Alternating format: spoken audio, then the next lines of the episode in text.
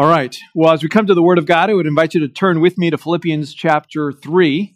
Philippians chapter three for this third message entitled, How to Stand Firm. How to Stand Firm. Today we will conclude looking at Philippians three verses one to eleven, but the theme on how to stand firm will continue on through the end of the chapter.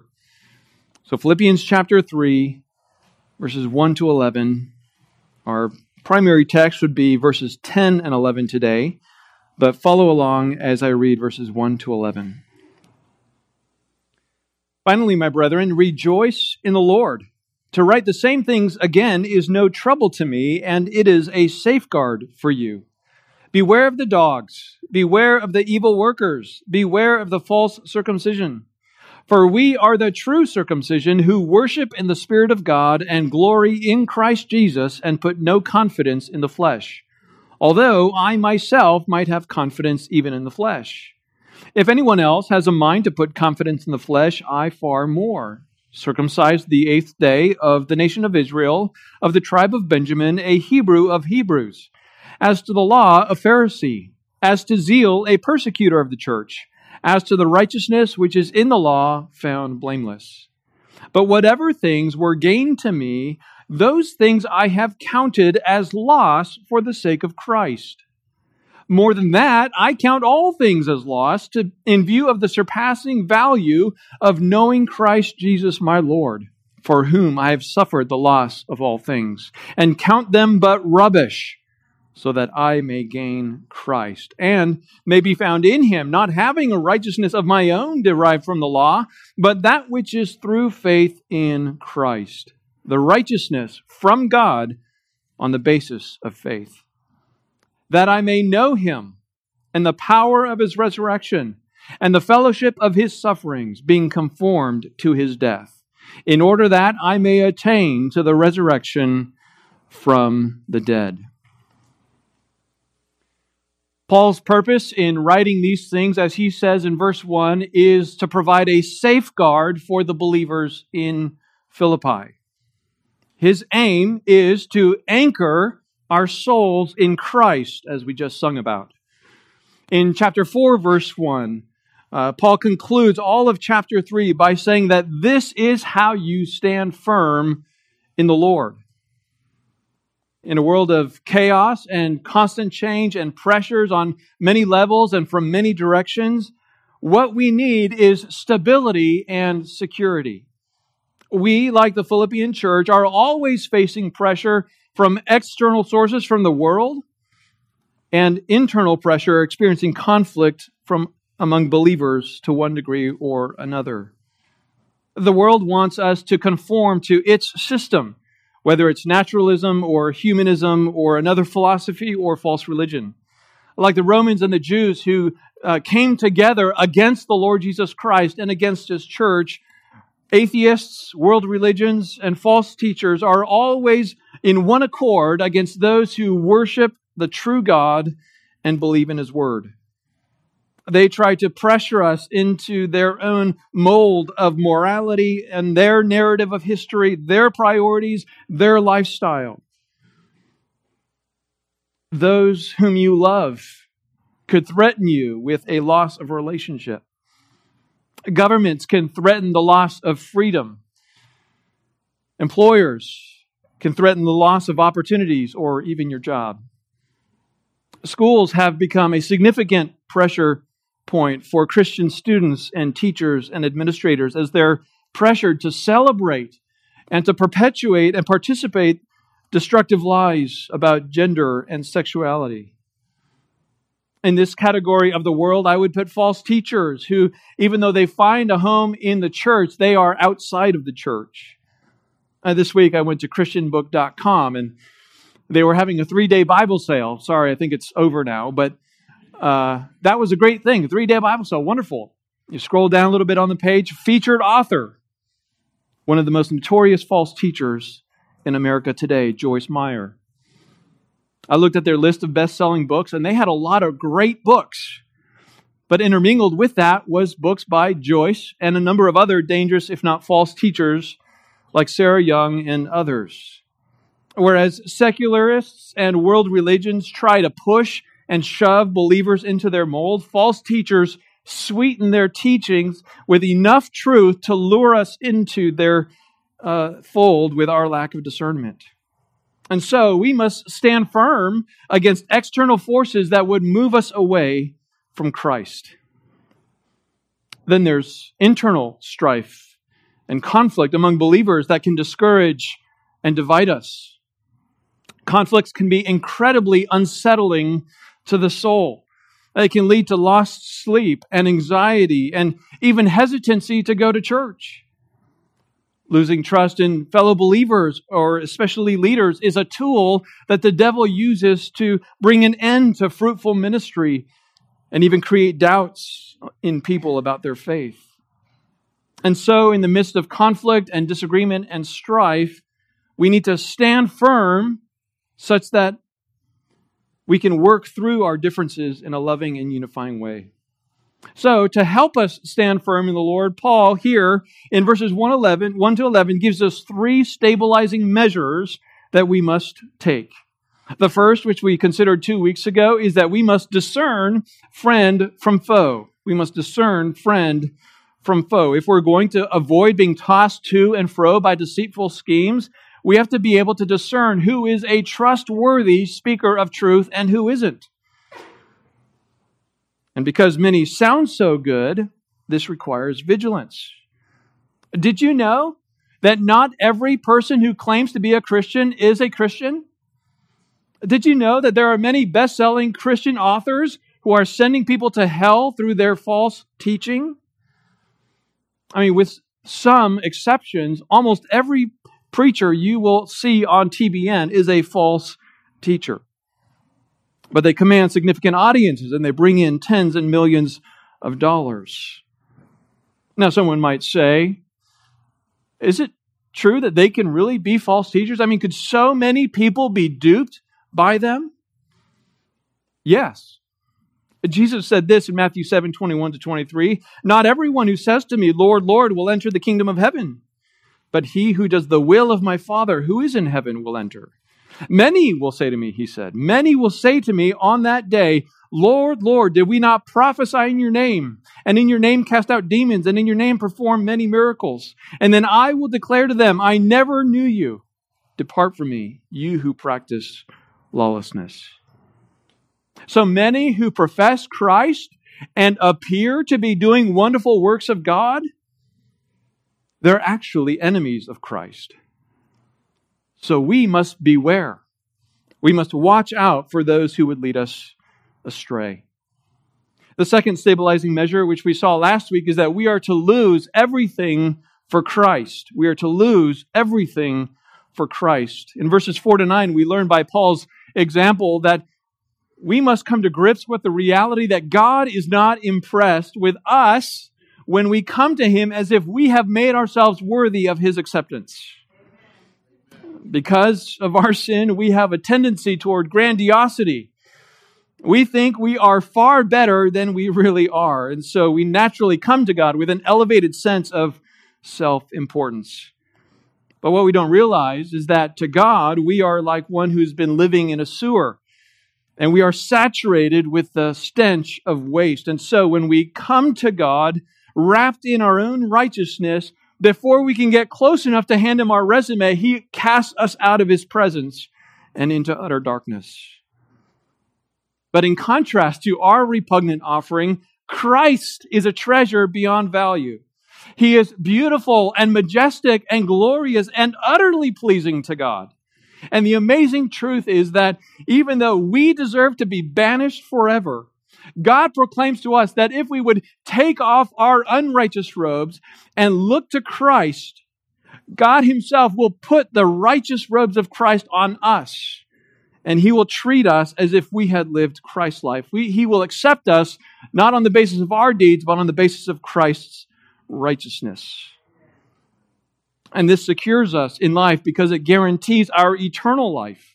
It reconciles us to God, and it makes us part of His family. We never need to fear His wrath because Christ has fully paid for our sin on the cross. We do not need to fear losing our inheritance because our inheritance is intrinsically tied to the wealth of Christ. We are set for eternity, and there's no greater power than God who can come in and steal us away from Christ. We are in Him, and He has us in His grip. So we must discern friend from foe, and we must lose everything for Christ. That brings us then to our text for today. The third stabilizing measure Paul gives us here is that we must live in the power of Christ. We must live in the power of Christ. We find this in verses ten to eleven, which is our focus for today.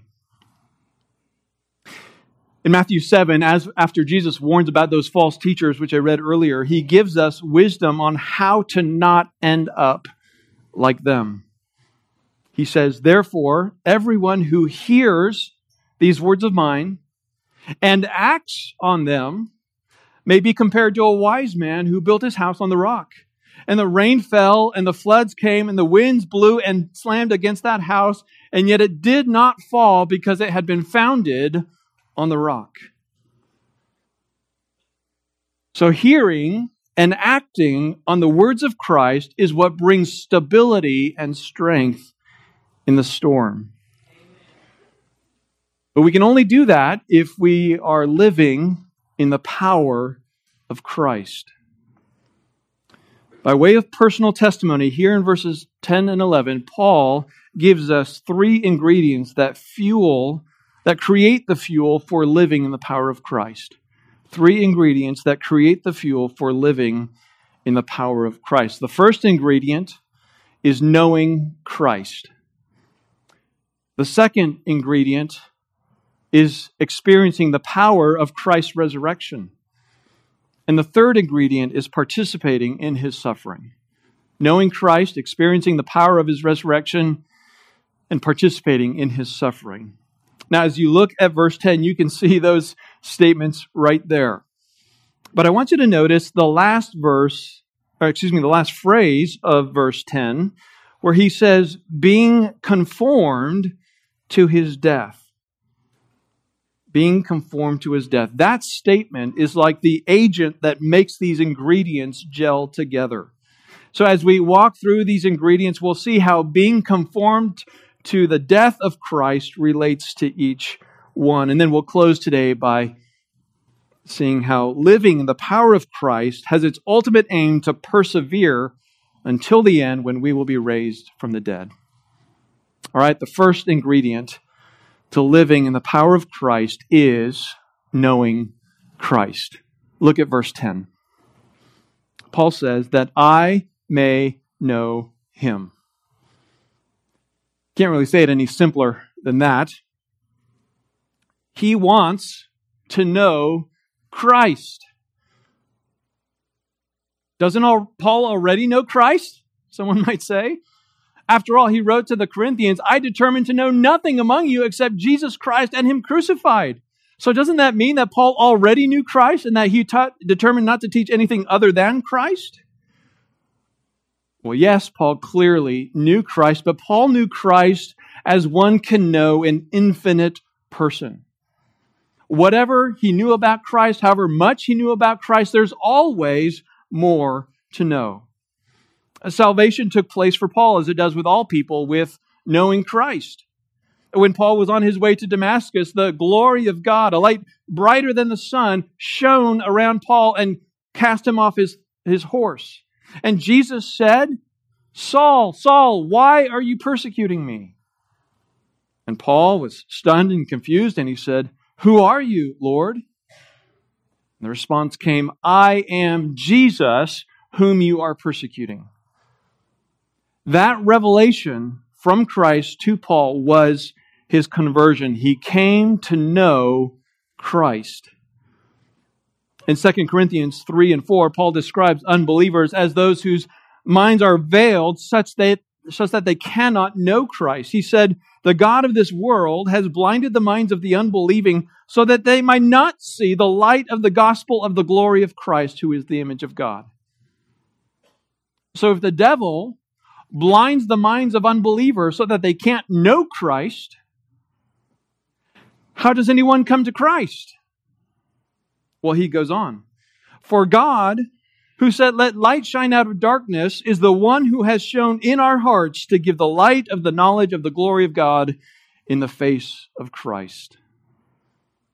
So when Paul or you or I were saved, what happened was the Spirit of God removed that veil from our eyes, and the light of the knowledge of Christ entered our soul, creating spiritual life. So when we pray for unbelievers, as I did earlier, that's what we pray for. We pray for God to remove that veil that exists on their mind so that the light of the knowledge of Christ can enter into their hearts. And when that happens, they see the person of Christ in His glory, in His beauty, and they are compelled to believe in Him. But at that point, no matter what a person has known about Christ, the journey of knowing Christ has only begun. I mean, keep your finger here and turn with me over to First Peter, excuse me, Second Peter chapter one. Second Peter chapter one. Having a growing knowledge of Christ is not an optional pursuit for the believer. I would say this, it is the very center of Christian living. Look at what Peter wrote in his letter, where he aims to strengthen all believers against persecution and false teaching.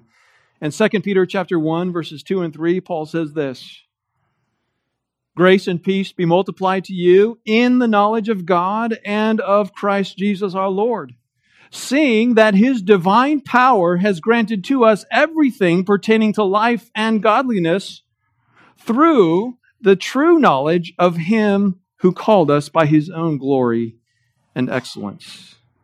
Everything pertaining to life comes through the knowledge of Christ. In other words, you cannot live the Christian life apart from a growing knowledge of Christ. Now look at verses four to eight. "For by these He has granted to us His precious and magnificent promises, so that by them you may become partakers of the divine nature, having escaped the corruption that is in the world by lust. Now, for this very reason, also applying all diligence, in your faith supply moral excellence, in your moral excellence supply knowledge, and in your knowledge supply self-control, and in your self-control perseverance, and in your perseverance godliness, and in your godliness brotherly kindness, and your brotherly kindness love. For if these qualities are yours and are increasing, they render you neither useless nor unfruitful," listen, "in the true knowledge of our Lord Jesus Christ." Having a true and growing knowledge of the of Christ will result in the fruit that he describes there. And so it is that with his closing words in this letter, as he instructs Christians along the same lines as Paul does in Philippians three, he ends his letter in chapter three, verses seventeen and nineteen, saying this, "You, therefore, beloved, knowing this beforehand, be on your guard, so that you are not carried away by the error of unprincipled men and fall away from your own steadfastness. But grow in the grace and knowledge of our Lord and Savior, Jesus Christ. To Him be the glory, both now and to the day of eternity. Amen." So I say again that a growing knowledge of Christ is the very center of Christian living. This is why when Paul writes to the churches throughout Asia about the purpose of church ministry, he writes in Ephesians four that we are to exercise our gifts and do the work of the ministry, quote, "until we all attain to the unity of the faith and of the knowledge of the Son of God, to a mature manhood, to the measure of the stature which belongs to the fullness of Christ." Paul wants to know Christ, and that should be our pursuit as well. There is no other subject more worthy of our attention and our learning than Christ. And there's no bottom to the well of, of the knowledge of Christ. In Colossians two, Paul says that his burden for believers is that their hearts may be encouraged, having been knit together in love, and attaining to all the wealth that comes from the full assurance of understanding, resulting in a true knowledge of God's mystery, which is Christ Himself, in whom, he says, are hidden all the treasures of wisdom and knowledge. Knowing Christ is not just about knowing what He did. And it's not just about knowing what he said. The relationship that we as believers have with Christ is not one of historical interest. It's a relationship of the living God whose Spirit dwells within us and who is active in our lives. Anyone can know things about Christ. Uh, they can know facts about Him. They can know what the Bible says about Him.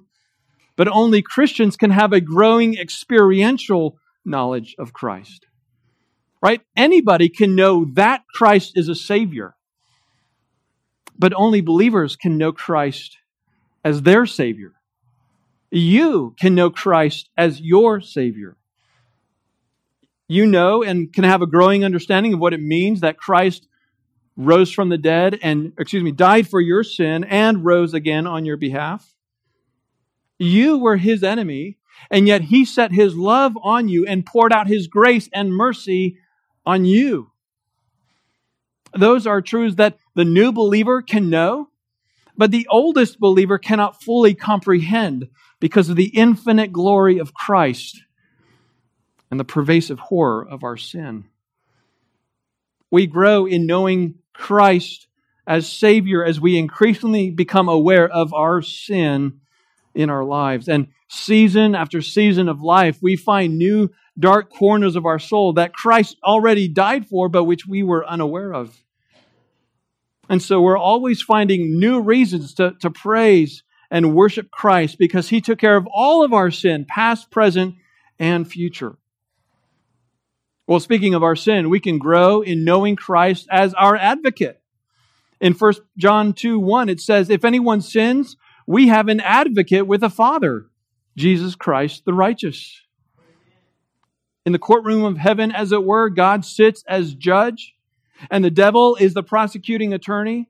And while the devil is making his case against us, our advocate, Christ Jesus, keeps calling out, "Objection, Your Honor, I paid for that sin." And so it is that our adversary who stands before God accusing the brethren day and night, Revelation twelve ten says, he loses every case in which Christ is the advocate. A believer can grow in knowing Christ as their mediator. First Timothy two five says, "For there is one God and one mediator also between God and men, the man Christ Jesus." Now, this does not mean that God has a negative disposition toward us and that Christ is always running interference between us. No, this is Christ's saving work that He accomplished when we were God's enemies. And it's His mediating work that ended the hostility between us and God. He changed our heart, and He satisfied the wrath of God, bringing us together. Christian, do you know Christ as your shepherd? Jesus said in John ten, "I am the good shepherd, and I know my own, and my own know me."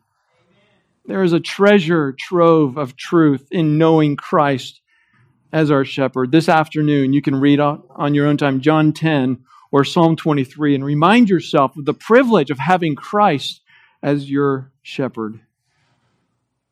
As you grow in your knowledge of Christ, you can increasingly know Christ as your teacher. In the second half of Ephesians four, when Paul turns his attention to the transformed life of the believer, he calls us not to live like unbelievers, saying, "You did not learn Christ this way, if indeed you have heard Him and been taught in Him, just as the truth is in Jesus." What he meant there is, Jesus didn't teach us to live like unbelievers. Jesus taught us a different way to live. Jesus was often called a teacher during His life, and He said this in John thirteen, "You call me teacher and Lord, and you're right, for so I am. If I then, the Lord and the teacher, washed your feet, you also ought to wash one another's feet. For I gave you an example that you should also do as I did to you." So during His life, Jesus taught us with His words. And of course, we have His teachings uh, significantly in the Scripture. And we also have His example, His, his way of living, even His way of suffering. Peter wrote in First Peter two twenty-one regarding unjust suffering, "You have been called for this purpose, since Christ also suffered for you, leaving you an example to follow in his steps." So Jesus is our teacher, and the Bible is full of his teaching that we can grow in. On a more personal level, we can grow in knowing Christ as our friend. As Jesus prepared his disciples for his departure, he said this in John fifteen fifteen, "No longer do I call you slaves, for the slave does not know what his master is doing, but I have called you friends, for all things that I've heard from my Father, I've made them known to you." What Jesus revealed prophetically to the disciples and to all of us, he did not reveal impersonally as many of the Old Testament prophets did. Rather, he speaks as a friend, giving us an inside scoop as to who the Father is and what is in the mind of the Father and what's going to take place in the future. Savior, advocate, mediator, shepherd, teacher, friend. These are not mere titles. These are just a few of the ways in which Jesus Christ engages and relates to the believer actively and personally, in which we can grow to know Christ more in these ways. Now, in addition to these, we can also grow in knowing more about the person of Christ. In the different seasons and situations of life, we can experience the attributes of Christ that meet us in our time of need. For example, are you weary and heavy laden? Jesus invites you to come to him because he is gentle and lowly of heart. Are you burdened by your sin? Jesus comes to you graciously and mercifully. Are you struggling to remain faithful? Jesus remains faithful and ever true to you. Are you grieving and sorrowing? Jesus is with you as a man acquainted with grief and a man of sorrows. So how do you grow in your knowledge of Christ? Well, a chief way, as Paul says at the end of verse ten, is to be conformed to his death. In Philippians chapter two, verse seven, when we studied that passage, we saw that Christ took the form, he conformed himself, if you will, to a slave, and he humbled himself to the point of death. He became like one of us, and as a result, we he came to know us intimately and experientially, and now, as Elias reminded us earlier, he is our sympathetic high priest. So if we are to know Christ, we must become like him in his death. That means we are to deny ourselves, take up our cross, and follow him. In those moments when we want to defend ourselves, when we want to demand our rights, when we want to get what we want or have things our way, we are to submit to the Father's will and call to die to ourselves. And when we do that, we will get a taste of what it was like for our Savior to die to himself on our behalf.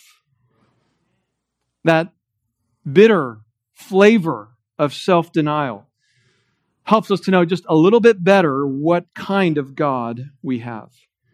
It will elevate for us his faithfulness, his humility, his love, and his sacrifice. And the more experiences that we have of that, we will uh, that they will help us identify with him. And the more we will be compelled to worship him, because whatever we suffered, he suffered more. Whatever he whatever we experience, he experienced more. Whatever we lose, he lost more. And he did it for the sole purpose of saving you and me.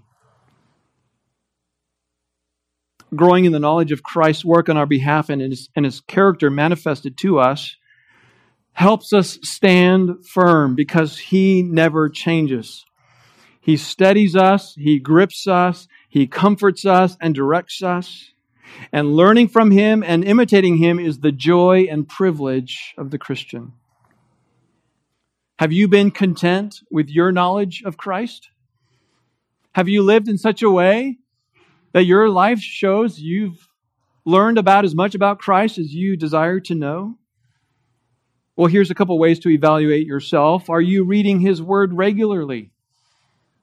A regular diet of personal intake of God's Word, not just devotionals, not just the verse of the day, but a meaningful portion of Scripture. Feeding on God's Word is a primary way of knowing Christ more. A second way that you can evaluate yourself is, are you taking advantage of the various ministries of the church that would help you know Christ? As we saw from Ephesians four, growing in the knowledge of Christ is a corporate effort. And so aside from Sunday services, are you taking advantage of growing disciples classes or small groups or women's breakfast or men's, uh, men's breakfast? Are you in fellowship with other believers regularly in His Word, growing in the knowledge of Christ? One final point I'll give you to evaluate yourself is, in the various circumstances of life, do you ever stop and ask yourself, what would Christ have me to do in this moment? How would Jesus have me respond to this person or to this circumstance? If that never happens, that's a strong indicator that knowing Christ has not been a vital part of your life. So, beloved, pursue the knowledge of Christ. As Peter said in Second Peter three eighteen, grow in the grace and knowledge of our Lord and Savior, Jesus Christ. The second ingredient is to experience the power of Christ's resurrection. If you want to live in the power of Christ, you have to experience the power of His resurrection. Look again at verse ten. He says, that I may know Him and the power of His resurrection. This does not refer to the resurrection that that comes to us after we die.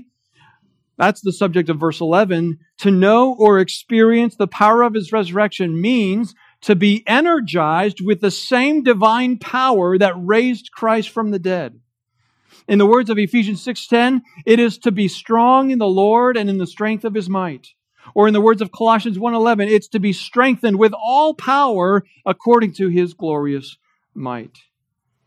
We need divine power to live, because the life that God calls us to is impossible to live on our own strength. You may be familiar with the promise in First Corinthians ten thirteen, where Paul says, God will not allow you to be tempted or tried beyond your ability to handle. And some have looked at that promise square in the face and say, that's not true. There are some things that are too much for a person to handle. And I would agree if that verse meant that you, on your own, apart from God, without any of the resources that God gives to you, would have the ability to handle anything. But that's not what that verse means, because that verse is in the Bible, and the Bible has a rather grim view of the things that we can do on our own. In fact, the previous verse says, therefore, let him who stands take heed lest he fall. Meaning, don't be so proud so as to think you can stand on your own. We are in a spiritual battle, and there are unseen forces at work that require God's strength to defeat. We're also living in a world system where we are constantly bombarded by temptations and ideologies that can only be resisted by divine power. The most significant pressure is from our own flesh. That is always trying to pull us back to that wide gate and the easy path, whatever is self-preserving and self-elevating and self-affirming. Jesus Himself lived and died and rose again in the power of God. Think about this. The, the rejection and the mocking and the unbelief that the Jewish leaders uh, had and, and did, did not end when Pilate agreed to crucify Jesus. One would think that they had finally gotten the, the, the verdict and the sentencing that they wanted, and so maybe they would have hurried back to the temple to do their Passover duties. But instead, they followed Jesus out to Golgotha, scoffing as they went. And as He hung on the cross, they continued to mock Him and hurl insults at Him. Matthew twenty-seven forty-two records some of their words. They said, He saved others. He cannot even save Himself. He is the King of Israel. Let Him come down from the cross and we will believe in Him. That phrase, He cannot save Himself, literally means He does not have the power to save Himself. That was a direct contradiction to what Jesus said in John ten eighteen. No one has taken my life away from me, but I lay it down on my own initiative. I have authority to lay it down, and I have authority to take it up again. So if there was ever a time for Jesus to prove to the Pharisaical leaders that he was the Messiah, this was it. He could just come down off that cross and they would believe, right? No, that's not right.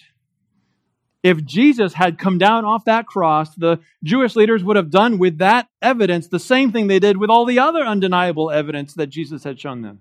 They would have attributed that power to Satan. Friends, unbelievers cannot be converted by evidence. Nevertheless, what they perceived as a lack of power was actually the very power of God keeping Christ on the cross. The Son of God was not at the mercy of death. Death was at the mercy of the power of God. Listen, and this is critically important to understand our own experience of the power of Christ's resurrection. As God, Jesus had the right, he had the authority and the power to avoid all of the torture he experienced at the hands of the Jews and the Romans. It would have been just for him to judge them on the spot and cast them into hell. But in submission to the Father, he exercised divine power by withholding judgment and enduring unjust treatment and ultimately death. The natural and easy path for Christ would have been to bring condemnation and let his wrath bear down on his enemies. The hard path, the one that required a unique manifestation of power, was to let them kill him. And because Jesus gave up his life, the Father then exercised divine power by raising him from the dead. Both the power to live and the power to die is granted to believers. Turn over to Romans chapter six with me. Keep your finger there in Philippians, Romans chapter six. In Romans chapter six, Paul is working through the implications of the gospel and the believer's new relationship to sin, and he leans on this principle of the believer's union with Christ's death and resurrection to show that the power of sin has been cut off and we have a new power to live for God. Look at verses one to eight. What shall we say then? He says, are we to continue in sin so that grace may increase? May it never be. How shall we who died to sin still live in it? Or do you not know that all of us who have been baptized into Christ Jesus have been baptized into his death? Therefore, since we have been buried with Christ through baptism into death, so that as Christ was raised from the dead through the glory of the Father, we too might walk in newness of life. For if we have become united with him in the likeness of his death, certainly we shall also be in the likeness of his resurrection. Knowing this, that our old self was crucified with him in order that our body of sin might be done away with, so that we would no longer be slaves to sin. For he who has died has been freed from sin. Now, if we've died with Christ, we believe that we will also live with him. I know I'm, I'm stopping mid-sentence there in verse eight, but we could potentially read through the whole chapter. But Paul's point of this, of this statement is this: apart from Christ, we were slaves to sin. We were bound to it and powerless against it. But because we have died and been raised with Christ, We knew we now have power over sin, which means that we have the power not to sin. But that power is not of ourselves. It is the power of God flowing through us. Now we'll get to how to access that power in a moment, but know this, believer, sin does not have power over you. It is not your master anymore. You may not feel it, but it's true. By the power of God, you can say no to sin and yes to righteousness. Someone might say, surely Paul didn't need this reminder. Wasn't he like the most as the, the most sinless person one can be in this life? No, no, he wasn't. Not at all. For for the three of you who are not in Pastor Dave's class, you, you can listen to this morning's message or lesson on Romans chapter seven. Once it's posted, that even the great Apostle Paul needed the power of God to overcome sin in his life. But he and you and I don't only need power to overcome sin, we also need divine power to positively live the Christian life. I mean, when you think about the armor of God that Paul de- uh, describes in Ephesians six, standing strong in the Lord and wearing the armor of God is not an isolated aspect of life separate from all the other aspects of life that he addressed in Ephesians four to six. Rather, the armor of God is how he strengthens us in all of life. To be a member of the church, you need the power of God. To be a member of society where ungodliness runs rampant, you need divine power. To be a godly husband or wife or child, you need divine power. If you are going to love your enemies and stand for righteousness, you need divine power. If you're going to be gentle and humble and kind and forgiving, you need divine power. So how do you access and experience divine power? Well, the answer comes back to the last phrase in Philippians three ten, being conformed to his death. To experience a surge of God's power, you must die. You have to disconnect from everything that you think in life will preserve your life. You need to let go of your expectations and desires. You need to let go of your rights and your sense of fairness. You need to die to your bodily appetites and cravings. None of that will sustain your life, and all of it will prevent you from experiencing the power of God. God has so designed us that when we consciously and purposefully die to ourselves for the sake of Christ, it creates a vacuum that the Spirit fills with His power. So when you discard your own standards of living, you can live by God's standards because there's no more tension between the two. When you die to your rights, you can find strength to love your enemies. When you let go of your need to guard and protect your reputation, you can find the ability to bless those who curse you. When you die to your own sense of justice, you will be empowered to forgive and to pray and to serve those who sin against you. The reason we don't feel the power of God to live is because we're trying so hard to hold on to our lives. But Jesus said, whoever wishes to save his life will lose it. But whoever loses his life for my sake will save it. The power that raised Christ from the dead will come to you when you lose your life for the sake of being conformed to his death. The third ingredient to living by the power of Christ is to participate in the sufferings of Christ. Look again at verse ten, that I may know him in the power of his resurrection and the fellowship of his sufferings. The word fellowship there, koinonia, means to share in and participate in. To participate in the sufferings of Christ means to join with Christ in suffering as true followers of God. Jesus suffered because he aligned himself with God and did not conform to the false religion of his day. He spoke the truth and he lived according to the truth, even though it, it didn't conform to the beliefs and lifestyle of the religious leaders. Jesus was hated for what he taught and how he lived. And so it must be for us. Jesus said in John fifteen, if the world hates you, you know that it has hated me before it hated you. If you were of the world, the world would love its own. But because you are not of the world, but I chose you out of the world, because of this the world hates you. Remember the word that I said to you, a slave is not greater than his master. If they persecuted me, they will also persecute you. So suffering for Christ is suffering with Christ. It's suffering for the same reasons and in the same way as Christ. Just as Christ was betrayed, we will be betrayed.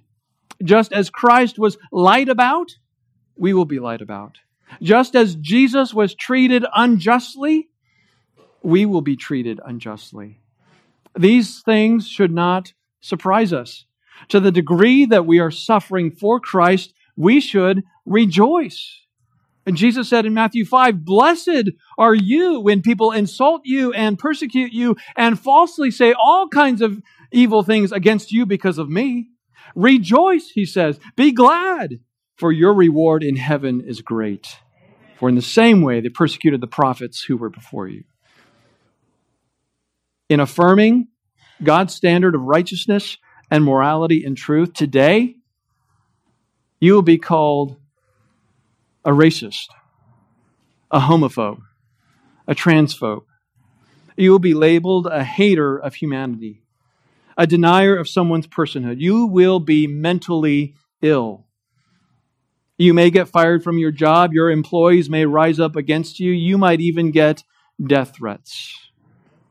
That can happen today, right now, in our world, in this country, if you simply affirm in a public forum that you believe God made mankind male and female, and God designed marriage to be between one man and one woman for life. Now, in other situations, refusing to lie, cheat, or steal would get you in trouble with your coworkers or teammates or other kids in the neighborhood. We participate in the sufferings of Christ when we do what's right and when we affirm what is true and suffer for it. First Peter three seventeen says, "For it is better if God should will it so that you suffer for doing what is right rather than for doing what is wrong." Why? He goes on, "Because Christ also suffered for sins once for all, the just for the unjust, so that he might bring us to God, having been put to death in the flesh, but made alive by the Spirit." So participating in the sufferings of Christ is how we are conformed to his death. Hebrews thirteen says, "Therefore, Jesus also, that he might sanctify the people through his own blood, he suffered outside the gate. So let us go out to him," he says, "outside the camp, bearing his reproach." He suffered for us, and so we suffer for him. We are conformed to his death, and we participate in his suffering. Beloved, if you want to live in the power of Christ, you need to live by these three ingredients. You have to have an ever-increasing knowledge of Christ. You need to experience the power of his resurrection, and you need to participate in his sufferings. These ingredients are fused together and fuel your life as you are conformed to the death of Christ. Let's draw, draw this to a close with a quick word from verse eleven. Paul says there, "In order that I may attain to the resurrection of the dead," from the dead. The ultimate goal of standing firm is to persevere until the end. Though it may sound in some translations like living out the truths of verses one to ten are what earns one the right to be raised from the dead, as if you're saved somehow by your works, clearly, that's not true. That would contradict everything Paul said. Rather, he's affirming that knowing friend from foe, losing everything for Christ, and living in the power of Christ is how he and you and I will endure and persevere until the end, and we will eventually be raised from the dead. If you don't do these things, you may end up proving to be like those who claim to know Christ, but whom Christ didn't know. Our lack of discernment or misplaced confidence or powerless living will prove that we called him Lord, but we lived as though we ourselves, we ourselves were Lord. If we don't persevere, we will be like those who initially believed, but whose faith was choked out either by suffering in some cases or by the pleasures of life in other cases. And so Jesus said in Matthew twenty-four, "Many false prophets will arise and mislead many, but lawlessness, or excuse me, because lawlessness is increased, most people's love will grow cold. But the one who endures to the end," he says, "will be saved." So how do you endure? How do you stand firm in the Lord? You discern friend from foe, you lose everything for Christ, and you live in the power of Christ. Let's pray.